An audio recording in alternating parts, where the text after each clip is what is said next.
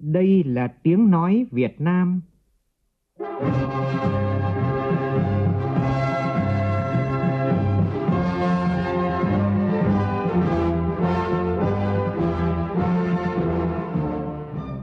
là tiếng nói Việt Nam, phát thanh từ Hà Nội, thủ đô nước Cộng hòa xã hội chủ nghĩa Việt Nam.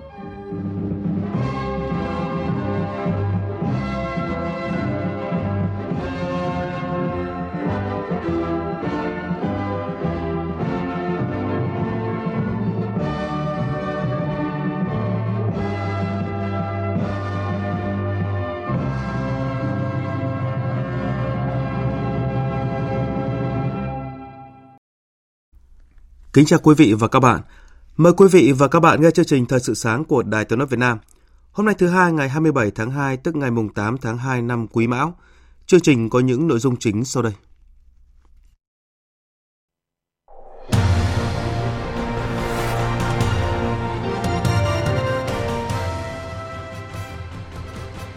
Thông tin ý nghĩa đúng dịp kỷ niệm Ngày Thầy thuốc Việt Nam, các y bác sĩ bệnh viện chợ Rẫy thành phố Hồ Chí Minh và bệnh viện Việt Đức Hà Nội thức trắng đêm đi xuyên Việt để lấy tạng từ người hiến tặng ghép cho các bệnh nhân. Với đội ngũ thầy thuốc khó khăn đến mấy nhưng cứu được người bệnh là niềm vui và hạnh phúc lớn lao nhất của đội ngũ áo trắng. Cục Cảnh sát Quản lý Hành chính về Trật tự xã hội Bộ Công an khẳng định việc cán bộ cơ sở yêu cầu công dân cung cấp giấy xác nhận cư trú khi làm thủ tục hành chính là hành vi sách nhiễu và không đúng quy định. Các địa phương cảnh giác với virus cúm da cầm độc lực cao trước bối cảnh hai nước láng giềng là Trung Quốc và Campuchia đã ghi nhận những ca bệnh nặng ở người.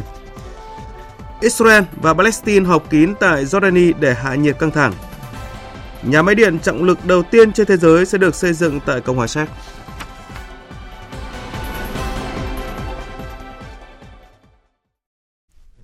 Bây giờ là tin chi tiết.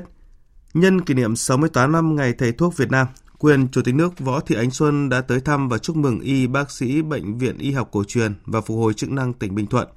Gửi lời chúc tốt đẹp nhất đến với đội ngũ thầy thuốc, quyền Chủ tịch nước Võ Thị Ánh Xuân đánh giá, thời gian qua địa phương làm tốt công tác chăm sóc sức khỏe cho nhân dân, đồng thời đề nghị địa phương tiếp tục quan tâm đầu tư đúng mức hơn, phù hợp với điều kiện phát triển của địa phương cho ngành y tế nói chung và ngành y học cổ truyền nói riêng.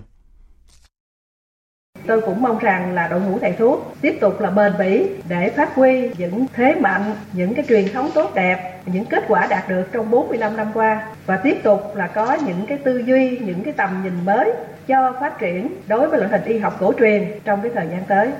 Nên mong đây là một cái địa chỉ đáng tin cậy, à, không chỉ là điều trị tại chỗ mà còn là cung cấp thông tin, còn là tuyên truyền, còn là quảng bá, còn là giới thiệu cho nhân dân chúng ta cách chăm sóc sức khỏe tốt nhất và kết hợp với cái Tây y. Trước ngày 1 tháng 3 tới đây, Bộ Y tế chủ trì cùng với Bộ Tài chính, Bộ Kế hoạch và Đầu tư phải gửi Bộ Tư pháp thẩm định dự thảo nghị quyết thí điểm triển khai một số cơ chế chính sách bảo đảm thuốc, thiết bị y tế, chế phẩm, hóa chất xét nghiệm, sinh phẩm để ngày mùng 3 chính phủ xem xét ban hành. Đây là yêu cầu mới nhất của Phó Thủ tướng Trần Hồng Hà trước tình trạng thiếu vật tư trang thiết bị y tế hiện nay. Thông báo của Văn phòng Chính phủ truyền đạt kết luận của Phó Thủ tướng nêu rõ, vấn đề y tế có liên quan trực tiếp đến sức khỏe tính mạng của nhân dân. Do đó, Bộ Y tế và các bộ ngành cần tập trung triển khai, huy động sự tham gia của các nhà khoa học, nhà quản lý để hoàn thành đúng tiến độ và chất lượng các nhiệm vụ giải pháp đã được Thủ tướng Chính phủ giao.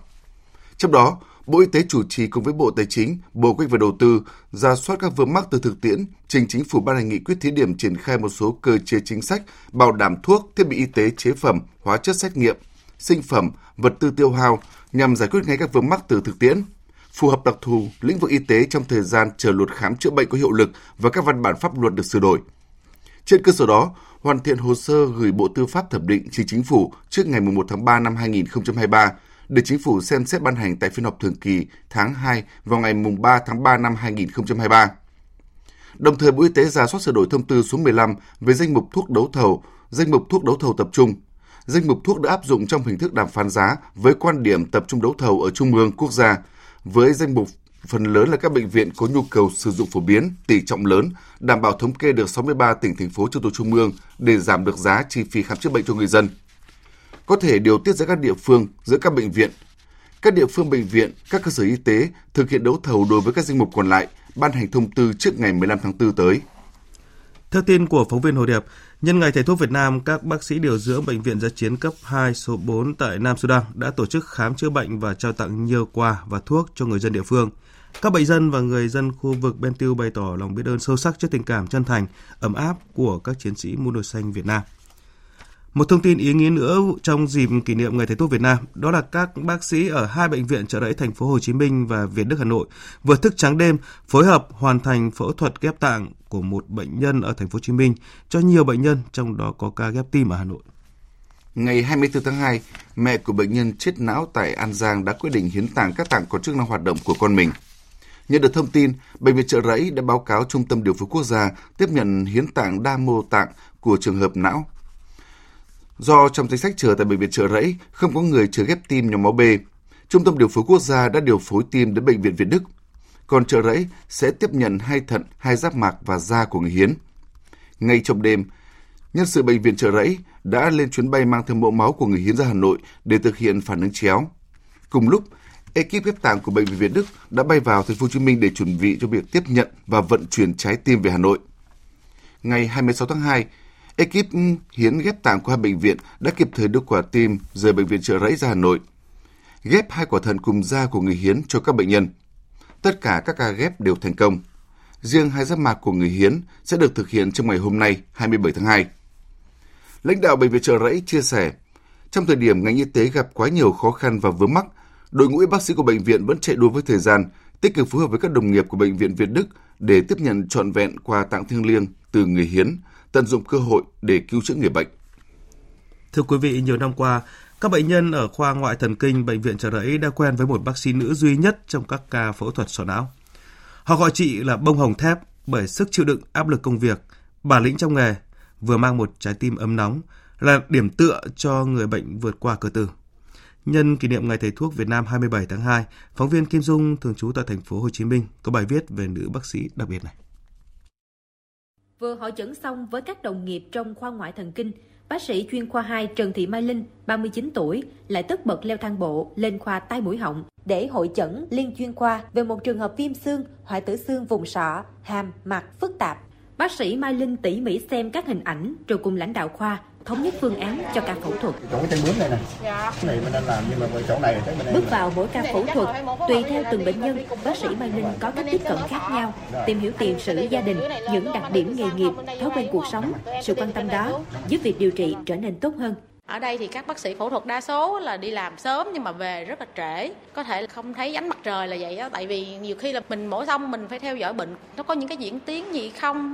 Tại bệnh viện chợ rẫy, trung bình mỗi tuần có từ 20 đến 30 ca phẫu thuật u não, khoảng hơn 30 ca phẫu thuật cột sống.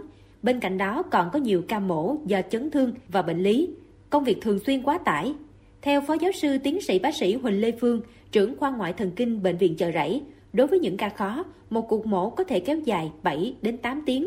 Những ca đơn giản cũng mất từ 3 đến 4 tiếng. Với nữ bác sĩ, sức chịu đựng, sự căng thẳng kéo dài thông thường khó khăn hơn nam giới, nhưng bác sĩ Mai Linh đã vượt qua được sự thông thường đó. Tôi đánh giá rằng bác sĩ Mai Linh rất có tiềm năng và là một trong những bác sĩ sẽ phát triển tốt sau này. Những ca bệnh mà bác sĩ Mai Linh mổ đều đã thành công tốt như cái sự phấn đấu của em. Chị Nguyễn Thị Tâm, ngụ Kiên Giang chia sẻ, đã 2 năm kể từ ngày bác sĩ Mai Linh trực tiếp phẫu thuật u não cho chồng chị. Đến nay gia đình vẫn biết ơn vô cùng. Từ một khối u ác tính giai đoạn 3, giờ đây chồng chị chỉ còn phải tái khám 6 tháng một lần – Mỗi lần tái khám, vợ chồng chị cứ mong chờ được gặp bác sĩ Mai Linh để kể niềm vui khỏe mạnh của anh. Chị Tâm cũng cho biết bác sĩ Mai Linh là người truyền cảm hứng, năng lượng, sự lạc quan để chồng chị vượt qua bạo bệnh. Cô Mai Linh là một bác sĩ vừa có tâm mà vừa có tầm nữa. Cô điều trị với cả cái tâm của cô. Thật sự là gia đình em đâu có tiền bạc gì đâu. Cô điều trị cô rất là nhiệt huyết. Cái lúc mà dịch bệnh á, mà không có cho xe đi thì 24 trên 24 em gọi cô đều bắt máy hướng dẫn cho em cái cách để em sơ cứu cho chồng em tại nhà như thế nào. Bác sĩ chuyên khoa 2 Trần Thị Mai Linh là một trong những bác sĩ nữ hiếm hoi trong ngành phẫu thuật thần kinh. Gần 14 năm công tác, trải qua nhiều căng thẳng với tình huống ca bệnh, có thể bệnh nhân đang vào hôn mê. Song, sự can thiệp phẫu thuật tốt và kịp thời, bệnh nhân hồi phục nhanh là động lực to lớn để bác sĩ tiếp tục theo đuổi đam mê, nghề nghiệp. Vâng, niềm vui lớn nhất của các bác sĩ đó chính là khi mà bệnh nhân được khỏe mạnh. À, thưa quý vị, bác sĩ Trần Thị Mai Linh là một trong hàng chục vạn à, y bác sĩ và những người công tác trong ngành y đang ngày đêm cứu chữa bệnh nhân. Họ có mặt ở tất cả các khâu, bất kể giờ giấc, không ngừng cống hiến công sức trí tuệ góp phần to lớn thực hiện thắng lợi các chỉ tiêu của ngành y trong sự nghiệp chăm sóc và bảo vệ sức khỏe người dân. À, nhân ngày thầy thuốc Việt Nam thay mặt những người làm chương trình xin gửi lời tri ân sâu sắc tới đội ngũ y bác sĩ trên cả nước và kính chúc các thầy thuốc nhiều sức khỏe, nhiều niềm vui trong cuộc sống. Thời sự VOV nhanh, tin cậy, hấp dẫn.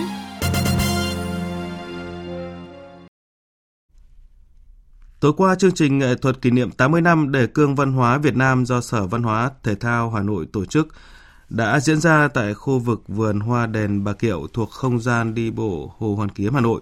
Những ca khúc ca ngợi Đảng Quang Vinh, Bác Hồ kính yêu, ca ngợi quê hương đất nước được biểu diễn trong không khí phấn khởi vui tươi, tạo thêm niềm tin, động lực cho nhân dân trong công cuộc xây dựng và phát triển thủ đô đất nước.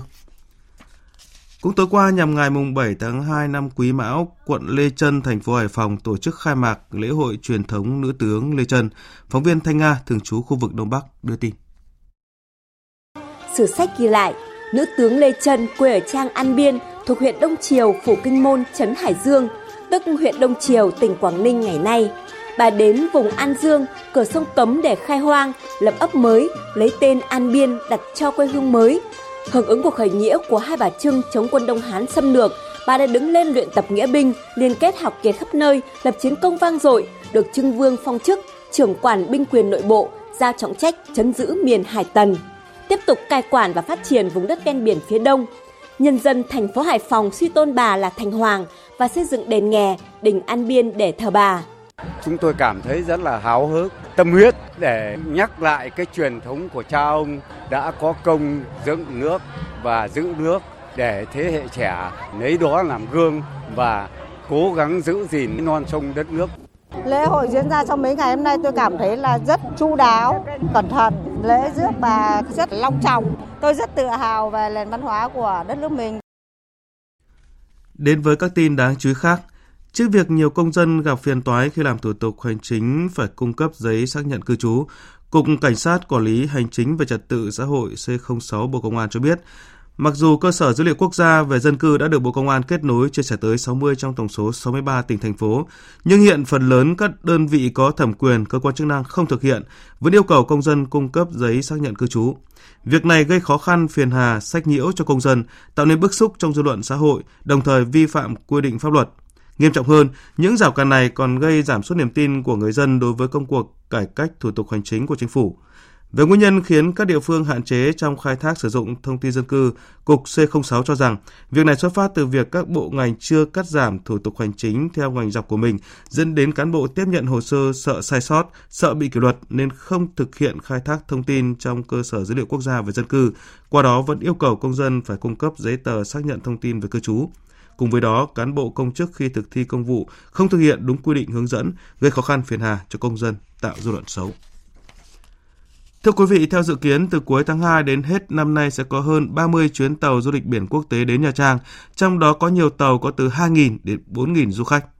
Tuy vậy, nhiều đơn vị lữ hành cho biết việc tổ chức các tour du lịch tàu biển tham quan Nha Trang và các vùng phụ cận đang gặp một số khó khăn. Một số chuyến tàu biển thông báo hủy và không thực hiện hải trình đến thành phố biển này. Vì sao lại có thực trạng như vậy? Phóng viên Thái Bình, thường trú tại Biển Trung, đưa tin. Các tuyến đường chính ở Nha Trang bị cấm xe trên 29 chỗ nên các đơn vị lữ hành rất khó khăn trong việc tổ chức tham quan. Việc các chuyến tàu du lịch biển liên tục hủy bỏ lịch trình đến Nha Trang đã gây tổn thất cho các doanh nghiệp và ngành du lịch tỉnh Khánh Hòa. Sau khi các doanh nghiệp kiến nghị từ ngày 11 tháng 1 năm 2023, Ủy ban nhân dân tỉnh Khánh Hòa tháo gỡ cho phép các xe trên 29 chỗ ngồi được cấp phù hiệu xe du lịch được vào trung tâm thành phố trong giờ cao điểm. Ông Nguyễn Quang Thắng, giám đốc công ty trách nhiệm hữu hạn lữ hành quốc tế Tích Tour chuyên đón tàu biển du lịch cho biết chúng ta không chuẩn bị kịp để đảm bảo những cái quy định về pháp luật thì ủy ban tỉnh ngày 11 tháng 1 cho phép là các cái xe mang biển hiệu du lịch được phép lưu thông vào giờ cấm phục vụ khách. Tuy nhiên thì sau dịch thì các công ty vận chuyển không kịp bổ sung cái chứng chỉ cho lái xe đang thiếu cấp phép đó thì chưa thực hiện được. Các công ty gặp khó khăn rồi triển khai đến các hãng tàu thì khách du lịch không đi tham quan được thì dẫn đến tình trạng là sẽ hủy.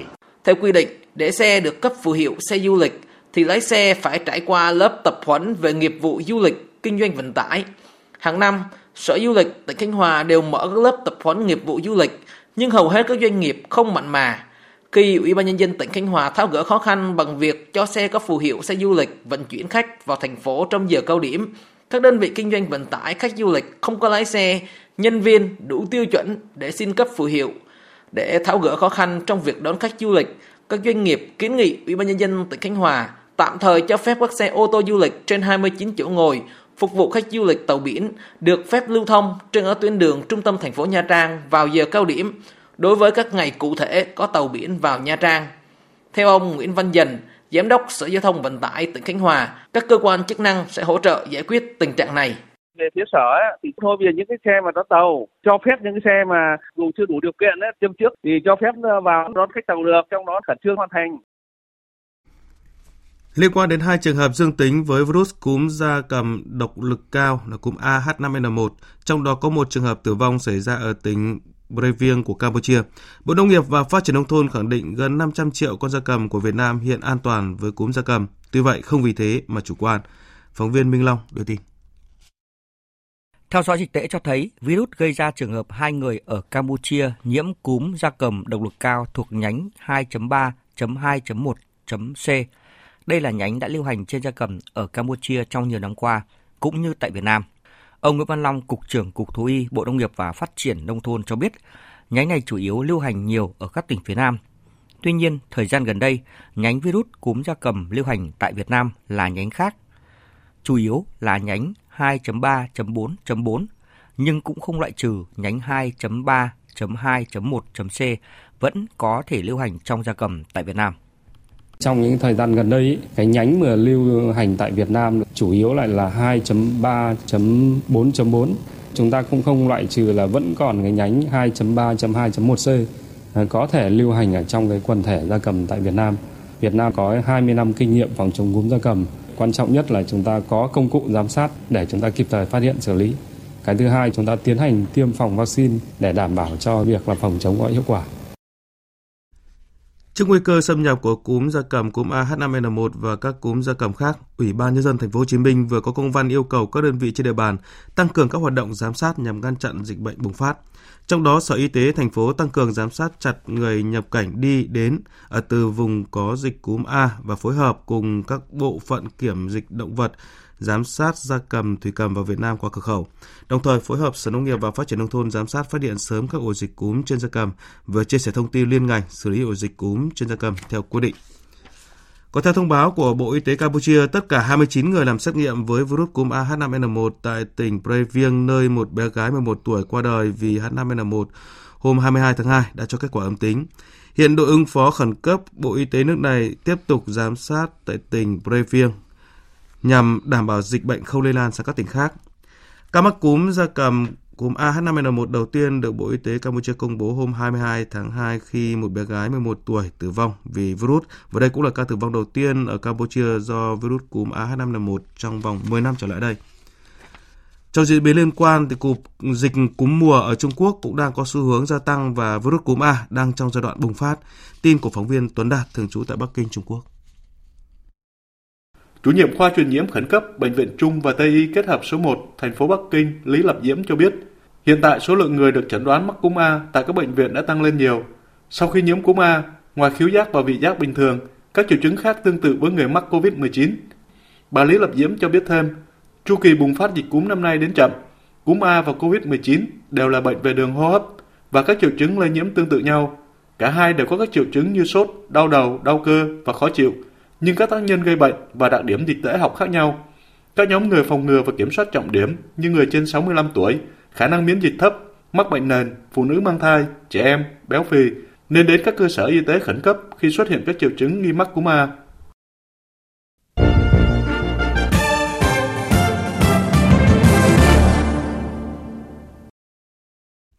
Mời quý vị và các bạn nghe tiếp chương trình Thời sự sáng của Đài Tiếng nói Việt Nam. Kết thúc cuộc họp lần thứ 30 Ủy ban Hợp tác song phương ASEAN Liên minh châu EU diễn ra tại Jakarta, Indonesia, hai bên ra thông cáo chung tái khẳng định cam kết tăng cường hợp tác và duy trì vai trò trung tâm của ASEAN dựa trên các nguyên tắc cơ bản tương đồng trong cách tiếp cận Ấn Độ Dương, Thái Bình Dương của mỗi bên.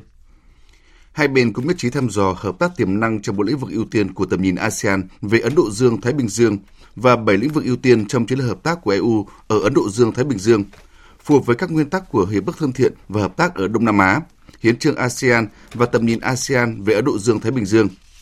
Hai bên ghi nhận việc khởi động sáng kiến của nhóm châu Âu về kết nối bền vững và triển khai sáng kiến xanh của nhóm châu Âu nhằm tăng cường hợp tác ASEAN-EU với các dự án cụ thể tại các khu vực và quốc gia đồng thời hoan nghênh khoản đóng góp dự kiến khoảng 10 tỷ euro của EU cho việc triển khai sáng kiến cửa ngõ toàn cầu của EU trong khu vực ASEAN. Các quan chức an ninh Israel và Palestine đang nhóm họp tại thành phố Aqaba của Jordani do quốc vương Abdullah II chủ trì với mục tiêu nối lại hoạt động hợp tác an ninh và kiềm chế căng thẳng sau loạt vụ đụng độ chết người ra bên thời gian vừa qua. Tham dự hội nghị hiếm hoi này còn có đại diện của Ai Cập và Mỹ nhằm nỗ lực ngăn chặn nguy cơ bùng phát bạo lực trước thềm tháng lễ nhị ăn Ramadan bắt đầu từ ngày 22 tháng 3 tới. Truyền thông Israel dẫn lời một quan chức an ninh tham dự hội nghị cho biết, kết thúc hội nghị, các bên đã ký được một loạt thỏa thuận, trong đó có thỏa thuận thành lập một ủy ban an ninh chung để nghiên cứu đổi mới cơ chế hợp tác giữa Israel và Palestine trong thời gian tới. Đây là cuộc họp đầu tiên giữa quan chức an ninh hàng đầu của hai bên sau nhiều năm nhà chức trách Mỹ đã bày tỏ hoan nghênh với Israel và Palestine đạt được một số thỏa thuận hợp tác an ninh nhằm giảm leo thang căng thẳng. Trong bối cảnh phải tăng cường tìm kiếm phương án lưu trữ các nguồn năng lượng thay thế, các mỏ than ở Ostrava, Cộng hòa Séc sẽ được chuyển đổi thành các cơ sở lưu trữ điện khổng lồ trong vài năm tới. Đây cũng là dự án nhà máy điện trọng lực đầu tiên trên thế giới. Phóng viên Hải Đăng, thường trú tại Cộng hòa Séc, đưa tin. Với chi phí dự kiến khoảng 30 triệu euro, Phương án lưu trữ năng lượng mới này sẽ hỗ trợ quá trình chuyển đổi từ than đá sang năng lượng tái tạo ở Cộng hòa Séc và khu vực Trung Âu. Đây cũng là cách tiếp cận mới để lưu trữ năng lượng, vừa giải quyết được vấn đề biến đổi khí hậu cũng như tái sử dụng được các cơ sở hạ tầng và hỗ trợ quá trình chuyển đổi từ nhiên liệu hóa thạch ở các mỏ than đang phải đóng cửa ở châu Âu. Mốc thời gian dự kiến cho việc xây dựng và khả năng nhà máy này sẽ đi vào hoạt động vào năm 2026. Theo đánh giá, dự án này là giải pháp thay thế thân thiện với môi trường nhiều hơn so với pin lithium ion đang được sử dụng rộng rãi, cũng như đảm bảo tuổi thọ pin dài hơn, chi phí thấp hơn và có thể tái sử dụng cơ sở hạ tầng hiện tại, cũng như giải quyết được cơ hội việc làm cho địa phương. Việc chuyển đổi sang các nguồn năng lượng tái tạo và lưu trữ năng lượng đang là hướng đi được nhiều quốc gia châu quan tâm, nhất là trong bối cảnh cuộc khủng hoảng năng lượng vẫn còn diễn biến hết sức phức tạp. Ấn Độ và Đức nhất trí tăng cường hợp tác đổi mới sáng tạo và nghiên cứu công nghệ. Đây là kết quả đáng chú ý trong cuộc hội đàm giữa Thủ tướng Đức Olaf Scholz và người đồng cấp nước chủ nhà Thủ tướng Ấn Độ Narendra Modi. Phóng viên Đài tiếng nói Việt Nam thường trú tại Ấn Độ đưa tin. Theo thông cáo của Bộ Ngoại giao Ấn Độ, hai nhà lãnh đạo đã nhất trí tăng cường và mở rộng hợp tác trong lĩnh vực đổi mới và công nghệ. Sự hợp tác này hướng tới lộ trình đổi mới và công nghệ nhằm sử dụng tri thức khoa học và công nghệ cho sự phát triển kinh tế của hai quốc gia cũng như giải quyết các thách thức toàn cầu. Ấn Độ và Đức tái khẳng định mối quan hệ chặt chẽ thông qua hiệp định đối tác phát triển xanh và bền vững, đồng thời thừa nhận vai trò tích cực và chủ động của chính phủ, các tổ chức, học viện và ngành công nghiệp của cả hai bên. Trong khuôn khổ cuộc hội đàm, hai thủ tướng đánh giá cao tiến bộ đạt được theo tuyên bố ý định chung GDA về lực lượng đặc nhiệm hydro xanh Ấn Độ-Đức, được ký kết trong cuộc tham vấn Liên Chính phủ lần thứ 6 hồi tháng 5 năm 2022, nhằm tăng cường hợp tác trong sản xuất, sử dụng, lưu trữ và phân phối hydro xanh. Tiếp theo là tin thể thao.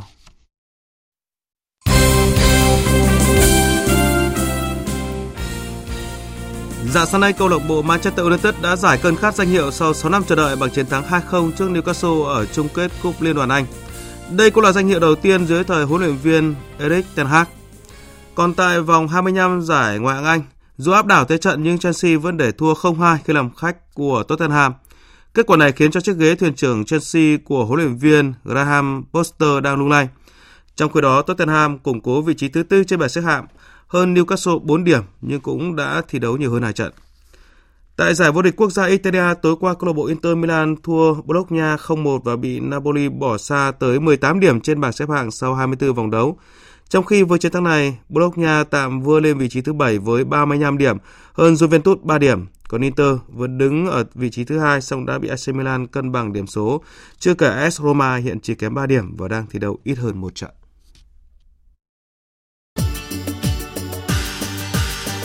Dự báo thời tiết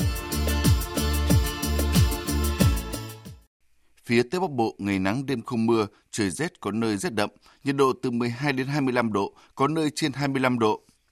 Phía Đông Bắc Bộ ngày nắng đêm không mưa, gió Đông Bắc cấp 2, cấp 3, trời rét, vùng núi có nơi rét đậm, nhiệt độ từ 12 đến 24 độ. Khu vực từ Thanh Hóa đến Thừa Thiên Huế, phía Bắc ngày nắng đêm không mưa, phía Nam nhiều mây có mưa mưa rào, cục bộ có mưa vừa mưa to và rông. Trong mưa rông có khả năng xảy ra lốc, xét, mưa đá và gió giật mạnh. Gió Bắc đến Tây Bắc mạnh cấp 3, vùng ven biển cấp 4, trời rét. Nhiệt độ từ 13 đến 23 độ. Khu vực từ Đà Nẵng đến Bình Thuận, phía Bắc nhiều mây có mưa vừa, có nơi mưa to và rông. Phía Nam có mây, ngày nắng, đêm có mưa rào vài nơi. Gió Đông Bắc cấp 3, cấp 4, riêng vùng ven biển cấp 4, cấp 5, có nơi giật trên cấp 6. Trong mưa rông có khả năng xảy ra lốc xét mưa đá và gió giật mạnh, nhiệt độ từ 22 đến 30 độ. Tây Nguyên ngày nắng, chiều tối và đêm có mưa rào và rông vài nơi, nhiệt độ từ 17 đến 28 độ. Nam Bộ ngày nắng, đêm không mưa, nhiệt độ từ 22 đến 34 độ. Khu vực Hà Nội ngày nắng, đêm không mưa, trời rét, nhiệt độ từ 13 đến 24 độ. Dự báo thời tiết biển, Bắc Vĩ Bắc Bộ và Nam Vĩ Bắc Bộ không mưa, gió Đông Bắc cấp 4, cấp 5.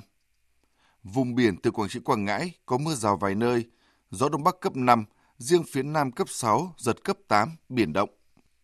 Vùng biển từ Bình Thuận đến Cà Mau không mưa, gió Đông Bắc cấp 6, cấp 7, giật cấp 8, cấp 9, biển động mạnh. Vùng biển từ Cà Mau đến Kiên Giang và Vịnh Thái Lan có mưa vài nơi, gió Đông đến Đông Bắc cấp 3, cấp 4. Khu vực Bắc Biển Đông có mưa vài nơi, gió Đông Bắc cấp 7, giật cấp 9, biển động mạnh. Vùng biển từ Bình Định đến Ninh Thuận, khu vực giữa Biển Đông có mưa rào rải rác và có nơi có rông ở phía Nam.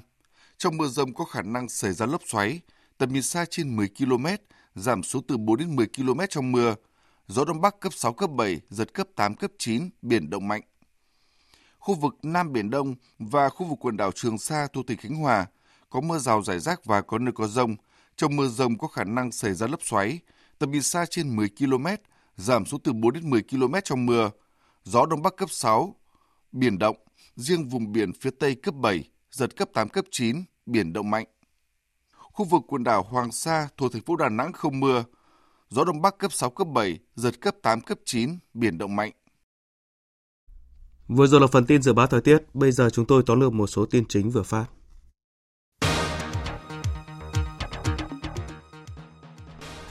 Các bác sĩ ở hai bệnh viện Trợ Rẫy thành phố Hồ Chí Minh và Việt Đức Hà Nội thức trắng đêm phối hợp hoàn thành phẫu thuật ghép tạng của một bệnh nhân ở thành phố Hồ Chí Minh cho nhiều bệnh nhân, trong đó có ca ghép tim ở Hà Nội.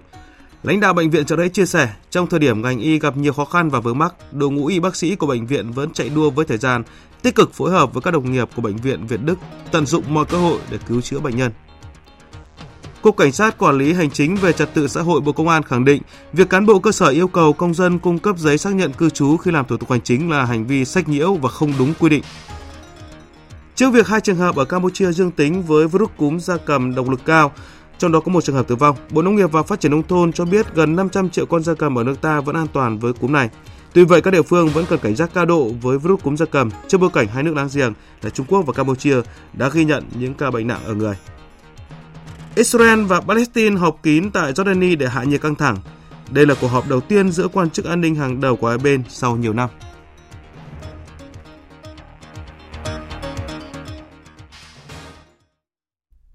Phần tóm lược những tin chính vừa phát cũng đã kết thúc chương trình Thời sự sáng của Đài Tiếng nói Việt Nam. Chương trình do các biên tập viên Thanh Trường Hải Yến biên soạn thực hiện với sự tham gia của phát thanh viên Đoàn Hùng, kỹ thuật viên Hồng Vân, chịu trách nhiệm nội dung Lê Hằng.